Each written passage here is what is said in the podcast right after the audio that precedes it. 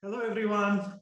Yes, we have Scott McKain here, who is a business con- consultant. He is also a world famous author. He has authored seven books, and he is also a business speaker. Right, uh, Scott, uh, you recently had a new release, right? It's called The Iconic. Would you like to talk about that? Perhaps before that, you could also talk about yourself so that the audience can know about it, right? Well, thanks, Andre. You know, the, speakers joke that uh, the the question we most like is tell us about yourself because we're, we're always ready to talk about ourselves. Yeah. Uh, I'm I'm very fortunate. I I got started very early in this business and have been a uh, uh author and professional speaker for a long time. I I started by giving uh, speeches, and then a publisher came to me and said, "Gosh, have you have you written the book?" And I had not done that, and I was very for, fortunate. The first book was called All Business is Show Business. It did well. They asked for a second book, and and now uh, we've finished up a book seven, which was iconic. And I was I was very very fortunate that Forbes uh, on their website named it one of the ten best business books of the year. So that was that was that was very very very good fortune. But it it talks about the importance of both the customer and the employee experience and and why the employee experience is so critical to a business being able to stand out from the competition. And you know, one one of the things I talk about in terms of customers mm-hmm. is that customers don't just choose to do business with the organization. Right. They choose you instead of the other alternatives that are mm-hmm. available in the marketplace. And and now what we're seeing throughout the world is that the same is true with employees. Right. That uh, employees now are making their selection. So therefore this this ability to stand out, this ability to be attractive to employees, to not only acquire them but to retain them once they're there in this hyper competitive employment marketplace mm-hmm. is is so important. So that's that's a primary focus of my work is how do we create an employee experience that is so compelling mm-hmm. that their loyalty and engagement becomes assured? Oh okay. Oh, that's interesting. So is that what you are talking about on your book uh, which is the iconic yeah, you know, uh, uh, what iconic performers do is they transcend their own category. Uh, I, my, my first book on the subject was was called uh, Create Distinction. Right. I was talking about what a business could do to stand out from the competition. And then one of my really good uh, global clients said, uh, "Well, Scott, you've taught us how to how to get it. How do we keep it? You know, or how do we get it back in case we've lost it? Uh-huh. And and how do we do more than just stand out in our own little category? You know, I mean, they're, they're, they're overused examples, right? But a company, but they're global, so I, I, I use some of them. You know, Apple. You don't just think of those as being. You don't think of Apple of, of being in a single category of of devices right. they've transcended their category and and there are other examples in in various countries around the world that that, that i've worked with mm-hmm. um, but but that's that's what we have to be now as an organization to attract the top talent is not just really good in our category. We have to be iconic so that we attract. I mean, it, it, it's funny, but as I as I have spoken with and and and have as clients, you know, Disney isn't having that much difficulty attracting people to work for them. Apple is not having trouble attracting people to work for them. So on a much smaller level, what can we and other businesses do to mm-hmm. attract talent in the way that they're attracting them? and not only attract them, what experience do they have when they get there? Because I've, I've been on boards of directors of publicly traded companies, and and one of the things that we find is that you know the the employee experience is what creates retention. Right. And and I think in most organizations, from a financial standpoint, the most overlooked expense, and I, I don't care if we're talking about a Fortune 500 company or if we're talking about a small entrepreneurial business, I think the most overlooked expense is what happens when we lose an employee. Because we lose the productivity, we have training expenses to get the new person on board and up the speed. We have the problem that they, you know, if if an employee would pick up their computer and walk out the door, mm-hmm. we'd have the police go after them, right? But the employee can walk out the door with these relationships that are of benefit to our company and and we don't think about what that costs us. So the employee experience has never been more important for organizations to focus on and understand how they deliver. Oh yeah uh, so you you did speak about employee experiences. And is that why you named your book iconic? Because you wanted to show that okay companies which are iconic in terms of employee experiences which progresses towards the future? Yeah, that's exactly right. Because because uh, you know we're we're attracted mm-hmm. to those iconic performers. I mean, whether we're talking about sports, you know, I mean, uh, on a global basis, someone like uh, you know Ronaldo is is known everywhere. Um, when, when, we're talking about organizations, you know, you can talk about Apple or Starbucks. They're known everywhere. We are attracted to iconic performers. But what I tried to do in the book was to find some some smaller players so that we didn't think that you had to be Apple. Let me give you one, one example. There is a restaurant, a steakhouse in Indianapolis, Indiana. Yes. That has higher gross revenue than the world famous Tavern on the Green in New York City. Okay. They have a focus on the employee experience, which has created such a compelling experience that their customers come back again and again and again. As an example, the Rolling Stones played two nights in Indianapolis Mm-hmm. And it mm-hmm. was later in Keith Richards' biography, the autobiography, that the reason they did that is they wanted to eat at this restaurant two times. So when the Rolling Stones are altering their concert schedule because they want to do business with you, that that's that's pretty amazing. And and the owner of the restaurant told me, he said it, it's it's about the employee experience. One of the things that they do, for example, just a quick example, is every server mm-hmm. has a business card, and every server is encouraged to look at. Mm-hmm. waiting on a customer at the table as their small business. So they give them the business card. They give them a number that they can call the, the, the server to make a reservation at that server's table in the future. Every year, they give a bottle of wine, and the vintage is when the server began working there. And they've got servers that have been there 20, 30 years. So they're buying 1992 vintage wine to give to, to the server as a gift for it. But that's part of their retention strategy. One of the things that I learned by talking with small businesses uh, like, like that restaurant is that organizations tend to have a very competitive, uh, uh, highly uh, uh, analytical approach to acquiring and retaining customers. Right. Yet they, in many cases, haven't planned employee acquisition and retention with as much passion and precision as as what they have about customers.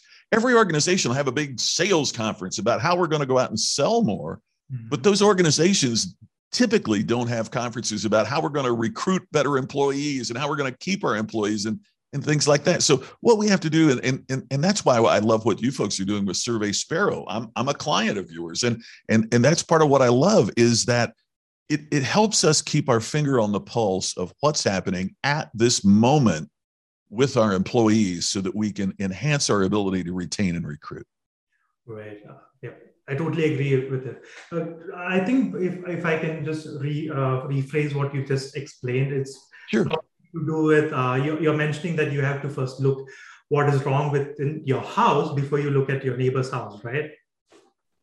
Yeah, you're you're exactly right, and and and that's one of the things I pointed out in the book Iconic as well is that one of the things that employers have to get over mm-hmm. is assuming that an employee who brings you difficult news right. is a difficult employee.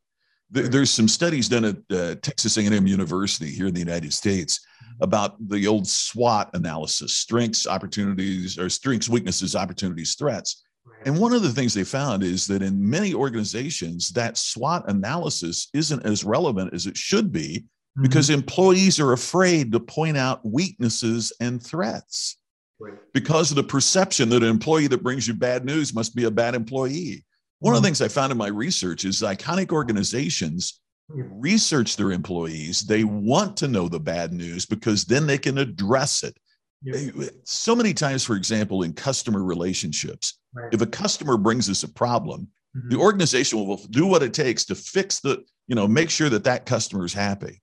Right. Yet they won't go deeply enough to fix the, the process mm-hmm. that created that problem in the first place. And we see that with employee relationships as well. If an employee brings us a problem, we think, oh, they must be a negative employee.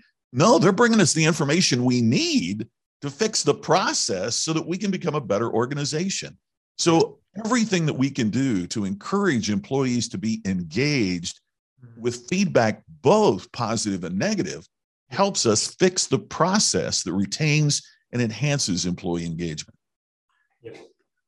Oh, yeah, uh, I totally agree with that. But one thing, uh, Scott, that I was thinking about is that um, you did speak about all of this, right? So, what you are telling me is that employee experience has a direct correlation to the outcome in terms of the customer experience right, that they give to the customer. Totally, completely, and and and that's been something I've been talking about for a long time. Uh, is that why would we ever expect that an employee that has not been receiving a great experience by working for an organization mm-hmm. is then going to turn around and deliver a great experience for the customers of that organization mm-hmm. and and one of the things i i i, I am really specific about in, in in my writing and speaking andre is that I, I i look at employees as internal customers uh, yep. Psychologist Joseph Juran developed that that line of thinking many many years ago. But but when we think of our employees as internal customers, mm-hmm. we we view them and look at them and treat them uh, uh, with a little bit more respect, perhaps a, a little bit differently. Mm-hmm. But but at the end of the day, what what do we want from customers, whether they're external or internal? Well, right. any organization wants commitment. They want loyalty. They want an ongoing relationship. They want the relationship to become more valuable well, we want that of our external customers. We want we should want that of our internal customers as well. One of the things that bothers me at, at a lot of events that that particularly pre-pandemic I'd go to is I, I would see a CEO stand up and say, "Our employees are our greatest asset," and then they treated them like an expense right? An expense is something that I seek to minimize. I seek to do, you know, I, I, I want I, I, want my expenses to be as precise and as minimal as I can possibly get by with, right? I mean, I don't I don't want to cut so much that I hurt my organization, but I, I want to minimize expenses as best I can. But an asset is something I invest in and I mm-hmm. want to grow and I want to nourish and I want to I want to expand my assets. Right. We a lot of organizations give lip service mm-hmm. that employees are assets, but then they treat them like an expense. And I think what we have to do, and that's part of why we're seeing the great resignation going on uh, here in the States and throughout the world, is that employees have finally gotten to the point that it's an employee based marketplace and they don't have to deal with organizations that don't treat them well anymore.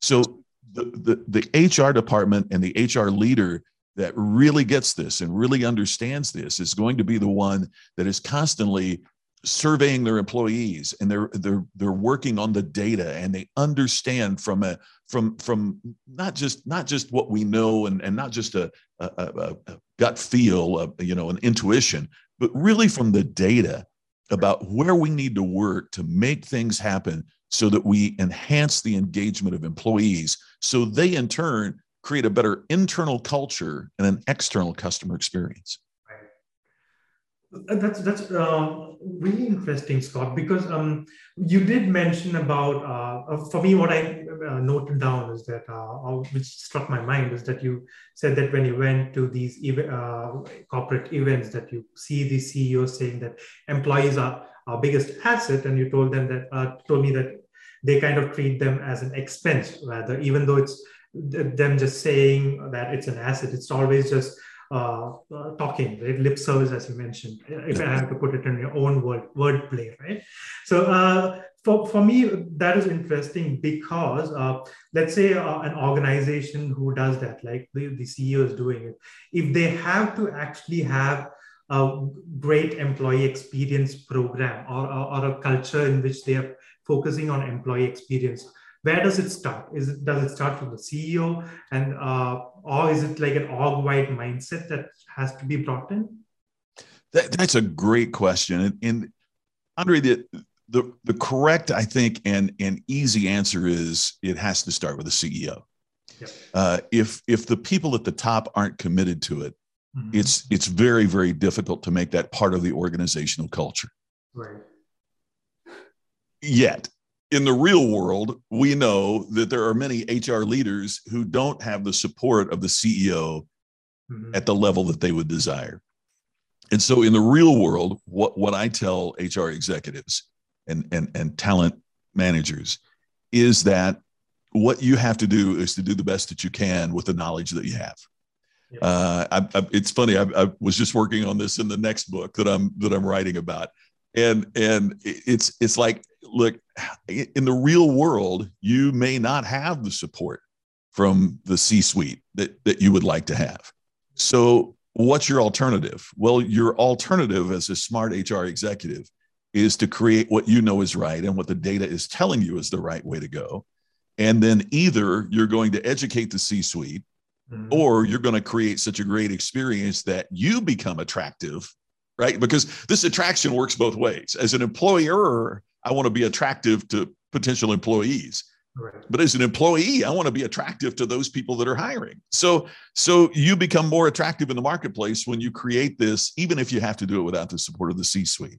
Because at, at the end of the day, uh, all the research that I've done, I'm, I'm certain from, from the data that you're seeing, Andre, is that when employees are engaged, they tend to be more productive and they tend to stay longer at their organization. They create better things. And, and also, they, uh, you know, just on a very practical level, they make the job of HR executives easier when you have engaged employees who are contributing to the organization mm-hmm. that that that makes your life easier as an hr executive so all of this fits together in a way that can move organizations forward I kind of agree with what uh, what you said. Is kind of like I feel like you're giving a, a path for people who want to start their employee experience journey in an organization, how they have to start it. Especially you gave uh, probably gave a snippet of advice to HR managers who want to start small, right? And you did mention about using a data-driven approach, right? Uh, so I know that you consult for a lot of organizations regarding employee experience, and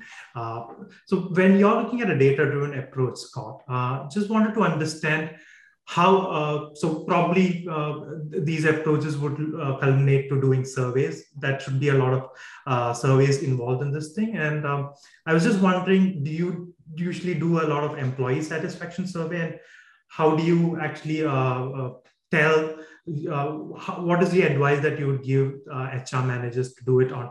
What frequency do you do that well, we, we work with organizations based upon we, we don't want to overwhelm employees with surveys, you know, but it, it and I, I hope you agree with that. It, it, if you do too much of it, then they feel then we don't have time to.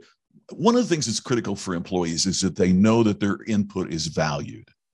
And so what you have to do, it seems to me, and what we consult is, is that we we we analyze and we survey employees to get the data but then we simultaneously are telling employees how much we appreciate their input and that we're going to take action on it. Or if we're not going to take action, to provide a valid reason why we had to go in a different direction or there so at least they know they're heard and and i see some organizations that are surveying so much mm-hmm. they don't let employees know that something is being done with the data, with the contribution, with the information. Mm-hmm. So part of, for example, a project we're working on now with a, a, a medical tech company mm-hmm. is surveying their team and simultaneously surveying their customers.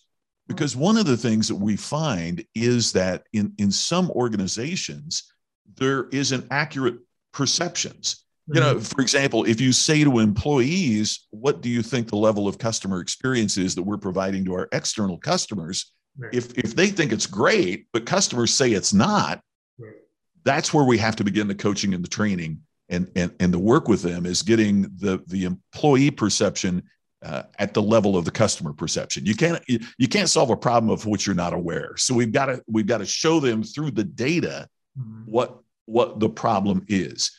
Secondly, then, the thing that we often find is a, a tremendous correlation between how employees are grading their employee experience and how customers are, are grading the customer experience. You know, in, in organizations, and it, it, it just seems like it never fails. In organizations where, where employees are having a great experience and are highly engaged, customers say to us they buy more from the company and the customer is highly engaged. If employees aren't engaged, customers aren't engaged and they're looking to go somewhere else with their business. And so those are the kinds of things we we find that when we survey both internally and externally and and coordinate that data, we, we find some things that are really really revealing. And and the other part is at least in, in our experience is that when when we can show the C-suite this data uh, that the customer, you know, the internally you think you're providing a great experience, but your customers are saying some something else. Now all of a sudden, the C-suite sees the importance of the employee experience because it has now we've proven through data the direct correlation between profitability and and and gross sales and and the employee experience. Right. Uh, so, so, you're saying that companies have started acknowledging the importance of employee experiences. And when you're saying that, is this because of some negative effects it had ha- companies had faced, or whether they had some issues over it? And you also mentioned about the great resignation. Is it that the companies have started realizing that without a proper employee experience, we are not going to sustain in the future? Absolutely absolutely to, to, to all of that. Look, uh, you know, my, my first book many years ago was called All Business is Show Business. And it was written uh, before we started talking so much about experience. But, but part of, part of what I learned, uh, I, I had a little bit of a background in the entertainment industry many years ago. And, you know, I got thinking about, okay, so Titanic, uh, Avatar at those time, at that time, were the two highest grossing box office films of all time. I got to interview James Cameron. He directed both of those movies. Mm-hmm. And, and, and, he was joking about, can you imagine trying to get the funding uh, for Titanic? I, I, I, go to the studio and I want him to invest, you know, a hundred million dollars in a movie that everybody knows how it ends and the main characters die and there's no chance of a sequel. You know, it may be the greatest sales job of all time. But he said, the key is when you went to see Titanic or you went to see Avatar, the number one thing is you had to see it in the theater, right? Because of the experience. But he said people would come back to see it a second time. And when they came back the second time, they would bring a friend. I, I, I would call you and say, Andre, I just saw this movie. It's so great. I'm going to go back. Come go with me and see it. And I got thinking, what business wouldn't want that? What business wouldn't want their customer to go, not only is this experience so great, I, am going to come back and buy more, but but I'm going to I'm going to bring my friends, or I'm going to bring my colleagues, or I'm going to get more business. So then the next level of thinking for me was, it was really interesting looking at these movie directors that they typically use the same actors over and over and over again in their movies. Uh, well, why is that? Because they were reliable, they were dependable, that, that they, they could work together in a way that would create this experience for the audience. So that was the, the realization for me that the employee experience created the customer experience. When, when you have a team of employees, and I'm not just talking about the actors that we see on camera, I'm talking about the sound crew and the camera professionals and the lighting technicians they use the same crew in every movie they make. Why is that? Because if they can create this great experience for a crew and have a great culture on the set, it makes it easier to create these experiences for the audience. The same is true in every business anywhere in the world. When we create this culture with our employees and we create an incredible experience for employees, right. they in turn make it happen for our customers. And that's that's what CEOs and CFOs have to understand is the very profitability, I would say the very viability of the organization depends on how do we attract and retain talent. Yeah, that's true. That's true. What what I came to think about is that uh, I was you were mentioning about customer experience, right? So ideally, probably uh, companies started focusing on customer experience uh, in the near past, right? So it's not uh, probably maybe 10 years back that people started right, focusing on customer experience i would say.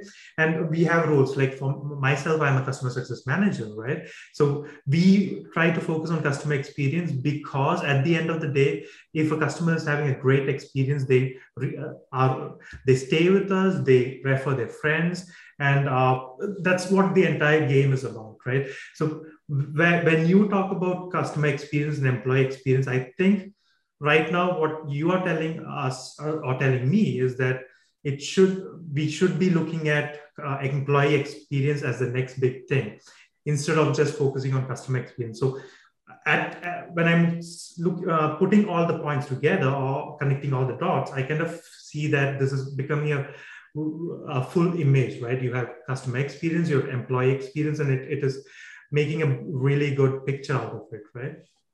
That, that's that's exactly right. I mean, you know, if if uh, if if we think about it, you know, I grew up in a rural part of the United States, uh, in in a in a farming area, and you know, it it it occurred to me as you were saying that, Andre, that you know, if if we looked out on our field and there were corn stalks in the field, it probably meant we planted corn seeds.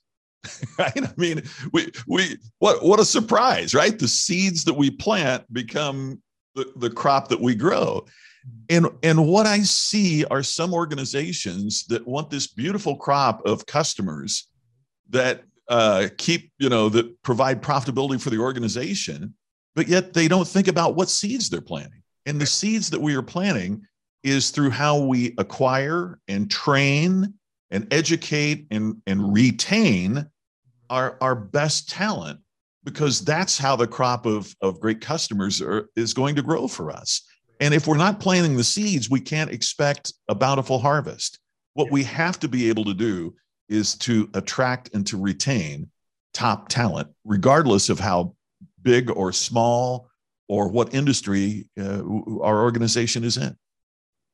Yep, yep. Uh, speaking of which, uh, what I was just thinking about, because you've been working on this customer experience in your past couple of books as well.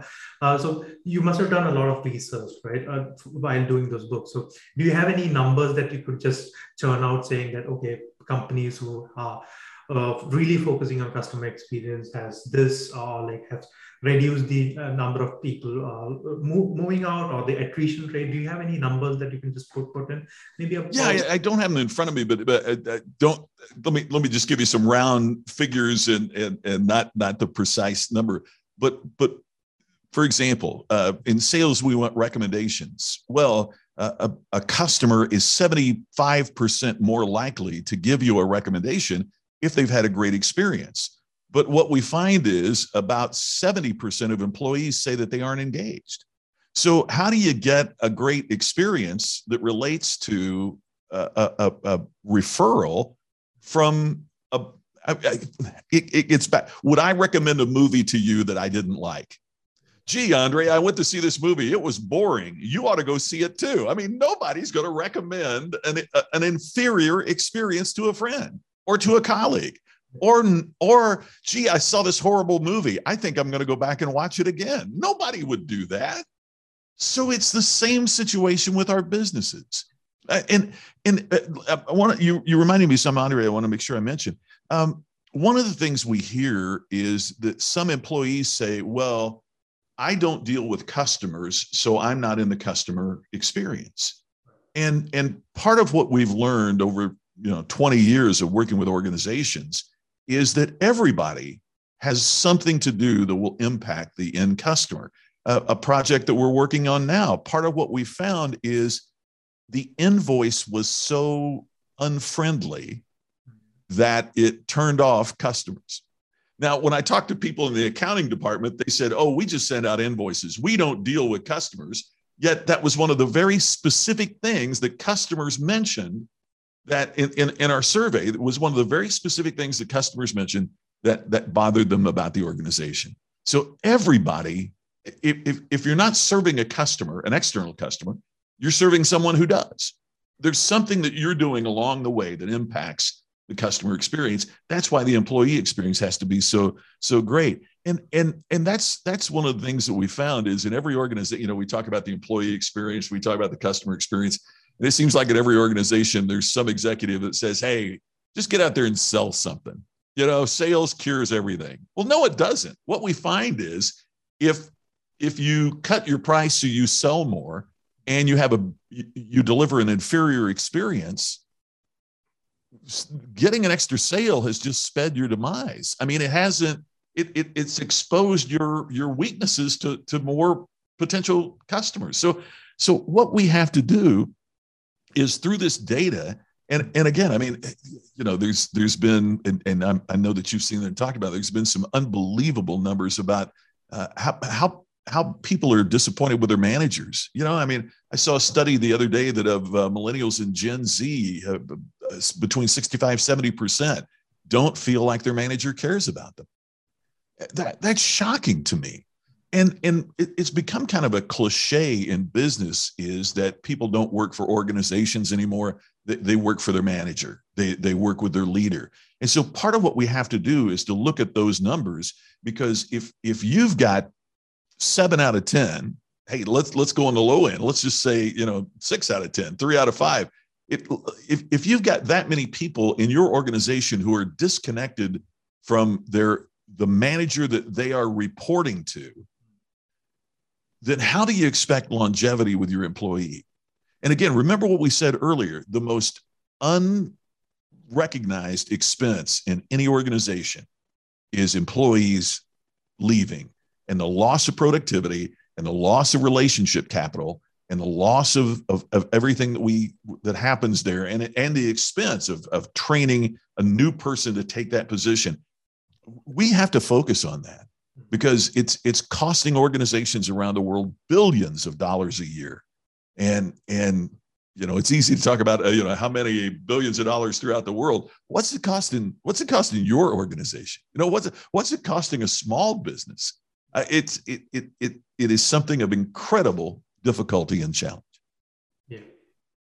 That, that's actually i was just thinking of you did give me a lot of information to process all, all of a sudden. But out of what we spoke about, right, uh, you did mention about a lot uh, on throughout the conversation. We are just always focusing on uh, two things, right? One is employee experience, one is customer experience, and how both of them work in tandem and where, where both of them are interdependent on both of uh, each other, right? So um, you did mention about the importance of orienting the employees towards customer experience. And that is so here when you did mention that right uh, in this case this orienting these employees the organization right uh, towards customer experience uh, we don't talk about uh, employee experience there. We are just talking about orienting them to the customer experience. How does both of them work? So should uh, before orient should we actually as an organization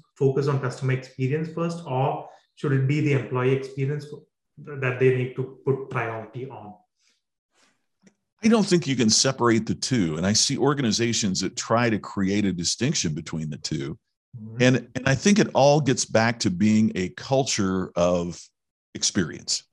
Uh, we, here in the united states we own the trademark on the term ultimate customer experience. And and and I talk about that a lot is that what we have to do as organizations is to say that we are focused on the experience. We are a culture of experience. And we're going to create an employee experience that will compel, inspire, motivate, whatever word you want to use, to, uh, to do that for our employees so that they in turn will deliver that for their colleagues and, and in turn for customers. And so, what what is an experience? Well, there are three levels at which any organization interacts with customers, whether it's internal or external. Level one is processing. Processing consists of the elements that every employee or every customer has a right to expect. You know, if we don't get that right, nothing else happens. If if if uh, if I go to the airport and get on a plane the pilot had better be well trained and have experience in flying a plane. The plane needs to be clean and it needs to have maintenance done on it so it operates properly. If that, if that doesn't work, nothing else matters. Well, so the if, if you tell an employee they'll be paid on the 15th and 30th, the check has to go in the account the 15th and the 30th. If if you have promised them benefits, you have to provide those benefits. If you've I mean, if you don't get that right, nothing else matters, right? Then the second level is service and service are those steps that any organization undertakes to make it uh, frictionless, right? To that that that I don't have. So so when I go to the airport and I get on the plane, not only is the pilot trained and the plane clean and well maintained, but the flight attendant has a smile and hands me a cup of coffee. Now, if the plane is crashing in the ocean, I don't care how hot the coffee is, right? So so service only matters once you have processing. But the third level and the highest level is the experience. And the experience adds the elements of personalization hmm. and emotion, right? So by that, I mean, personalization means that I might have 50 new employees this day, but we're going to make sure that every individual knows their role in the organization and how they contribute to the success of the organization so that they individually feel a part of it.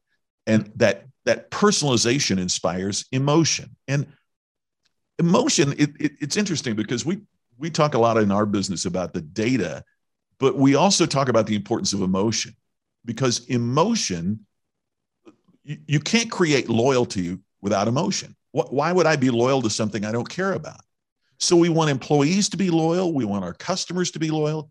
That only happens through emotion. So how do we show that emotion? And, and it is through engagement that managers show that we care about you. It, it's, it's by doing it, it's by doing surveys to ask employees what's important to you. You know, I, it, it, it's amazing. And I think part of this is generational differences, but it's amazing how many employers I run into that think, hey, if we just give them a little more money, they'll be happy.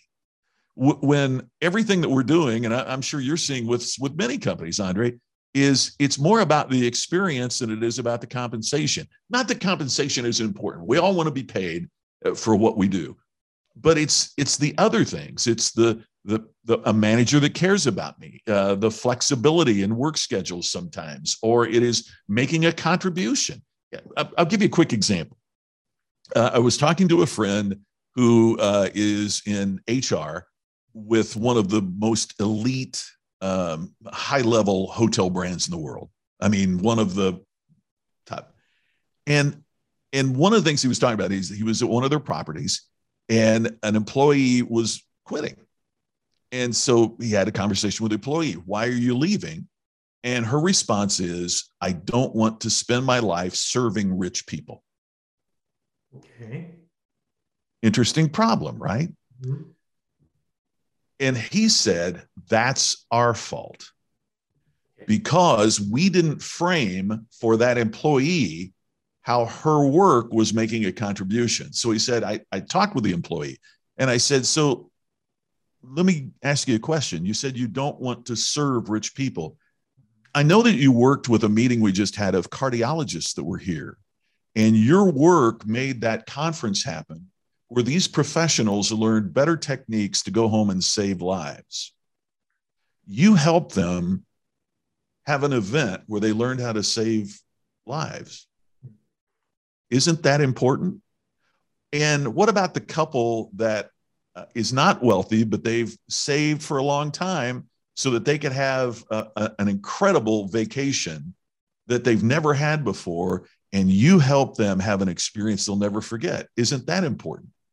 And he said, I came to the realization that we just think people show up and do their jobs. But today, particularly millennials and Gen Z, and there's there's all kinds of studies to back this up. You know, they want they want to know they they they're doing something with meaning. Well, it becomes incumbent on the organization to explain, just as my friend explained to that employee, that they may not be aware of the real meaning that they are creating in the marketplace. And, and, and so she stopped viewing. As a matter of fact, she, she did not quit. She stayed with the organization because she stopped viewing what she was doing as serving rich people and started thinking about the contribution that she could make to what they were going to accomplish as a result of having a meeting at that hotel or enjoying a, a, a special weekend at that hotel. So we organizationally, as HR leaders, have to make certain that we connect emotionally with our employees so that they understand how what they do is making a difference in the organization or you know the profitability of the organization we put x percent of that back into local communities to, to serve needs in our community today's employee wants to know how they're making a difference and it becomes our job to make certain that they know that. Yeah, that's if I speak from my experience as well, right? Uh, I, for me, I would also want to be in a place where they're inclusive. I feel valued, uh, and as you told, right, uh, compensation does play an important role. But then again, if let's say if there are five things that is uh, there so one of them would be compensation so other ones would be that i would want to have be in a place where i feel valued good colleagues uh, good work atmosphere and uh, and I, I want to make a difference so I would be wanting to work in a place where I know that I'm making an impact in someone else's life. Yes. So those are the components that I would be looking at, right? And this was not the case probably 20 or 30 years back, or pro- for, for the matter, maybe 10 years back. Uh, I'm, I'm just I'm just curious to ask you about it. Was it the case 10 years back, or like when did this transition happen? That's a great question, and I, I, I, see the I see the transition evolving over a period of time. It, it wasn't you know a, particular moment or anything that that happened. Although I, I do think there are some historical events that made us look and and you know you, you can even as as as cliched as it sounds look at for example a, a seminal event like a 9-11 that makes people go wow you know right. life is really important you you step back and look at, at at the importance of other things in life other than just just going to work but I think part of what happened is we have a generation that saw their parents working constantly, consumed constantly by work, and and then not being regarded in high esteem by the organization they had sacrificed so much of their lives for. Uh, when I first started in the speaking business many years ago, uh, and, and I, I, was still in college. That's how I paid my way through college. A, a, lot of the a lot of the meetings I was doing was to be the speaker at some employee event where they gave out gold watches for people that had worked, you know, 25, 30, 40 years with the company. That doesn't happen anymore, right? I mean, it, that that has changed. Okay, so as employees became free agents, so to speak, you know, selling their time, talent, services, and abilities to, to different organizations, they became less committed to that organization. Well, that that maybe isn't the best thing for an organization. But what you had were managers that had an old approach, you know, because when when those managers uh, were coming up, uh, you know, their their whole thing was, hey, my my paycheck cleared, I've got a job, good good deal, right? Um, I think now as the work, I think this is, I think it's a wonderful thing in my own opinion, as as the workforce has become more diverse, and as the workforce has become more inclusive, what we also have to do is to understand that our employees are going to have more diverse needs and, and, and, and more diverse things that will inspire them. And, and we, we had a layer of management that managed by balance sheet and P&L statement and EBITDA. And I'm not saying those aren't important. Those are, those are critical. Yet that's not what, you know, I, I was doing uh, work with a, a, a, big global company. And um, I, one of the things I, I did was I, I talked to their payroll department and uh, so I asked him, I mean, what's what's what's the purpose here of, of the payroll department? And and they kind of shrug their shoulders and say, well, we we cut checks. Well, you know, nobody jumps out of bed at six in the morning and, and throws their hands up in the air and says, another day I can cut checks, right? So we repositioned that a little bit. We we said your purpose is to deposit the funds that that make the dreams happen for families, including your own. We deposit the funds that finance the dreams of families, including our own. Because if you want a new home, or if you want a new car, or if you want your kids to go to college, where's that money coming from? It's the money that the payroll department is depositing. And they said retention went up, uh, the culture of the department went up because now they viewed themselves as doing something that made a difference. They were depositing money that funded the dreams of, of families, including their own. It, it changed how they looked at their own compensation. So that that may sound corny, it may sound trite, but the numbers were that retention improved, uh, uh, engagement improved, uh, performance improved. So these are the kinds of things we can do with every department and and, and every role in our organization and, and improve productivity and improve our ability to connect. Yeah, I mean, when you mentioned that, uh, it's funny that you mentioned that because when, uh, when I was also thinking about it, uh, that uh, small things, just made, uh, just small rephrasing of their uh, what do you call their what they do made a mm-hmm. big impact on the entire department, right? Just just something that you rephrase saying that hey you're not just cutting paychecks you're also you're doing this that you're helping uh, other people uh, kind of realize their goals or realize uh, uh helping them with their life. Uh, you you did that you did mention about that statement right? That that actually made a big impact right? Yeah and it, and i think that's part of what hr uh, leaders have to realize is now because of what's happening in the workforce, because of what's happening right now. Mm-hmm. That becomes part of the challenge that you have and that your managers have is to be able to connect those dots for employees so that they see that it's not just cutting checks, it's funding dreams. So that they see it's not just serving rich people, it is creating environments that deliver something that people never forget. It is doing these things that have an impact. And you know, even with the one company I was talking about earlier with the, with the invoice situation, you know, I mean, it's it's um, the, the, the invoicing is, is such that okay, they need to see their role in the organization. That invoicing is what brings the money in, that keeps the organization going, and and and makes certain that everybody gets paid, and and all of those things. Because a lot of times, one of the things that they don't see is the bigger picture. We have to help our employees see the, the, the view from 30,000 feet so that they see the bigger picture and, and, and, and see how what they are doing is making a contribution. We, we did speak about employee experience and how, how these things matter at this day and age, right? And how it's very, very important and how uh, companies are really embracing it. Is this something, because on your book, right, you did mention about four cornerstones of distinction. Does this have any relationship yeah, it, it, sure does. In, in the studies that we did, we saw that there were four basic cornerstones of distinction and standing out. The first one is clarity. It's being really precise about what your advantages are. So, if I'm a prospective employee, what advantages does your organization have? And and that has changed in terms of what advantages that today's employee is looking for. That gets back exactly to what you said earlier, Andre it, it, it, we used to think the advantage was, hey, we'll, we'll pay you a thousand dollars more a year.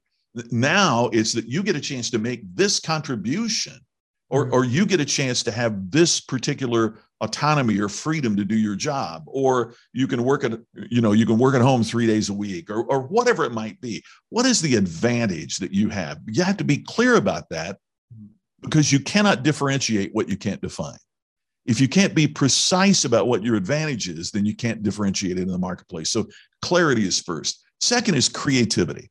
And, and first, we have to get clear. I, I used to think you, oh, let's think outside the box, let's get creative first. And that that I've discovered is the organizational problem. We, we want to be creative, but we haven't been clear enough first about what our advantages are that we don't know how to be creative. So what's something unique that you can do with employees? Like the steakhouse i talked about earlier that gave everyone a business card and gave everyone a bottle of wine. I mean what's what, you don't have to do everything. It's not about being wild and disorganized right. but it is about finding one unique thing that you can bring that employees would go wow that that is really unique. That's that it captures their attention. Mm-hmm. third is communication. How do we communicate with employees? That's the third cornerstone and, and part of what we found is that organizations need to be better at narrative, at storytelling. You know, I, I might not remember the exact percentages and numbers, but I will never forget the story behind it. Yeah. And so every good leader, particularly in HR, needs to work on being a better storyteller. How do we capture in a story form mm-hmm. something that employees remember? Stories are word pictures and and we remember what we see much much more effectively than we remember what we hear. You know you'll never go up to someone and say you know i remember your name but your face escapes me. Right? i mean we remember the picture remember the face we don't remember the words that go with it. So so stories are these word pictures that that people remember. And then the final one is the customer experience. And and it's focusing on whether it's an internal customer as an employee or the external customers of our organization that's what we need to focus on is how, how does it feel to be our to be our employee you know with one of the companies i was on the board of one of the things that we found through that organization it was a manufacturing organization the best employees came from the friends of our best employees right. when we went to our best employees and said man we would love to have five more just like you mm-hmm. who do you know that well first of all you better provide a great employee experience because they're not going to recommend a bad experience to their friends.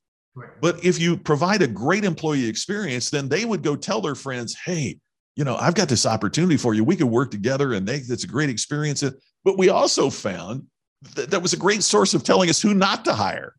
Right? You know, somebody said, Hey, your brother's looking for, I was sitting in one of the meetings and they said, Hey, this one guy, he's factory worker. And he said, Hey, your brother's looking for work. And he said, Oh, no, no, no, no. We, we don't, you know, he, he wouldn't be a good employee. So you, if you have this great experience, your current employees become one of your great referral sources. You know, customers refer each other. And we really, uh, just sales departments work on getting customers to refer other customers. Why don't we do more of that with employees? Uh, some organizations do, but we, we really need to be aggressive and assertive about helping our employees help us get more good employees.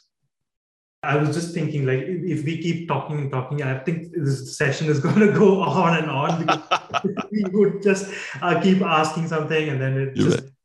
Um, but I just want to have um, kind of like a wrap up. But before that, because um, you do you did author some seven uh, around uh, you did author seven books, right? Not around seven books to be exact. And uh, so uh, does all these books talk about employee experience or is there a certain number of books that is actually looking into it? And the question here is that let's say if, if, if an hr or someone has to understand about the employee experience from your book which would be the book that you would recommend? Well, the, the book that I have that has, has talked about it most uh, importantly is Iconic and uh, that's obviously available on Amazon, and, and it's in audio form and on, book form, uh, ebook, hardcover, all that. So, uh, of my books, that's that's the one I would recommend. Um, in terms of, of books by other authors on the employee experience, I, I love the work that the Gallup organization is doing. So everything in terms of strength finders and, and, and the work that they've done there has has has been of value. But you know, uh, there's there's another book by a friend of mine. He was the uh, chief customer and experience officer at Volkswagen uh, for many years. His name is Jason Bradshaw, and Jason has a book called "It's All About." And it's CEX, and it's kind of a kind of a fun play on sex, you know, CE, but it's CEX, and it that's customer and employee experience. So we know CX is customer experience, EX is employee experience. So he's combined it to CEX, which is customer and employee experience. And it, it, it's a great book. It's called It's All About CEX. And it, it talks about the important role of how the customer experience and the employee experience are so intertwined. So that's that's another book that I would would would highly recommend by somebody who has actually been an executive and and, and working in the field. Yeah, uh, because uh, I think that's important because uh, most of our viewers would be from the human resource side, right? That yeah. that summit is already there, right? So we are looking at uh, this as an HR summit for 2021, right? Yes. So I wanted them to have a takeaway of what are the books that they can read to, uh, uh, I mean, understand about how they can create a better employee experiences in their organization, right? Absolutely. Yeah. Uh, so thank you for the recommendation, Scott. Uh, uh, to just kind of wrap it up, right? Let's just uh, probably put this in, in, in a nutshell. And uh, so we were talking about how we can reimagine employee experience and also predict and prepare for the future of work experiences. Uh, so we did talk about a lot of things, uh, but if you have to put everything in a nutshell, how would you just uh, I mean, how would you portray that? Right, because you you have authored uh, multiple books, so you would uh, you would obviously have a, a, summary at the back of the book because that's a short description of your entire book, right? So you are, are really good at wrapping up things. So just just. yeah. I, I, w- I would drive people back to the four cornerstones. Be be clear about what your advantages are. Work on that and be precise then be unique, be creative, find something distinctive that you can talk to employees about. Third, communication. Get better at storytelling. What is the story of the purpose and the impact that the employee can have, and the story of your organization and the culture of it? And finally, the, the customer experience, whether it's an internal customer or an external customer, it is focusing on how does it feel? What's the culture? How do you deliver that on a daily basis in a way that impacts the lives of your internal and your external customers? When, when you do those four things, you're going to create distinction in the marketplace and move towards being being an, an iconic employer of choice. Perfect. Uh, I think I couldn't put put that in a better word myself. Oh, thank you. thank you. Yeah. Uh, so yeah, uh, for, for, me, if I have to wrap it up, I kind of think that it is high. Uh, maybe it's uh, a bit late at this point of time, but it is high time that all, all the employees start thinking about employee experiences because at some point uh, it's going to be really really competitive right? That the entire works uh, work atmosphere or like the uh, uh, the company uh, whatever you call it right? Like uh, um, oh, oh, I don't I don't get the words right now Scott. So uh, yeah the landscape for um, hiring? Yes get very very competitive soon right and it's high time that people embrace it i mean companies embrace employee experience and then uh, it's it's high time that um, hr managers realize about it and they put their best foot forward and start start now right or or probably you would say that they should have start started yesterday right yeah, absolutely. The, you know, the the the time you should have started was years ago, and the second best time to start is right now. So, right? I mean, uh, so it's it, that you're exactly right, Andre. The important thing is to is to get started. And by the way, if if folks would like additional information about what I do or resources, just go to scottmckain.com and we have free resources there to to help you uh, in this journey. And and I I, I want to mention again that I am a client of SurveySparrow, and I want to thank you for the for for making it easy for us to get employees and customers to respond to surveys so that we can get the data so that we can be of service to our clients. So, Andre, thank you so much for the incredible product and the incredible service and, and the incredible customer experience that that you have have provided to to our our organization. So, thank you for that. I would like to thank you for mentioning that as well, uh, Scott. And uh, yeah, uh, and thank you so much for coming here. And it's been incredible talking to you. I learned a lot, and I'm sure the folks uh, for watching it would uh, really appreciate what it is. And as uh, Scott mentioned, if you have any anything that if you want to go to his website, you can go to his website to check it out because he said that there's a lot of free content on it. So yeah, and also please do look at this book, The Iconic. It's called The Iconic, right? Yeah, it's just iconic. Uh-huh. Just yeah. iconic. That, right. Just iconic, and, and that'll do it. perfect, perfect, perfect. All right. Thank you so much, Scott. Thank you, Andre.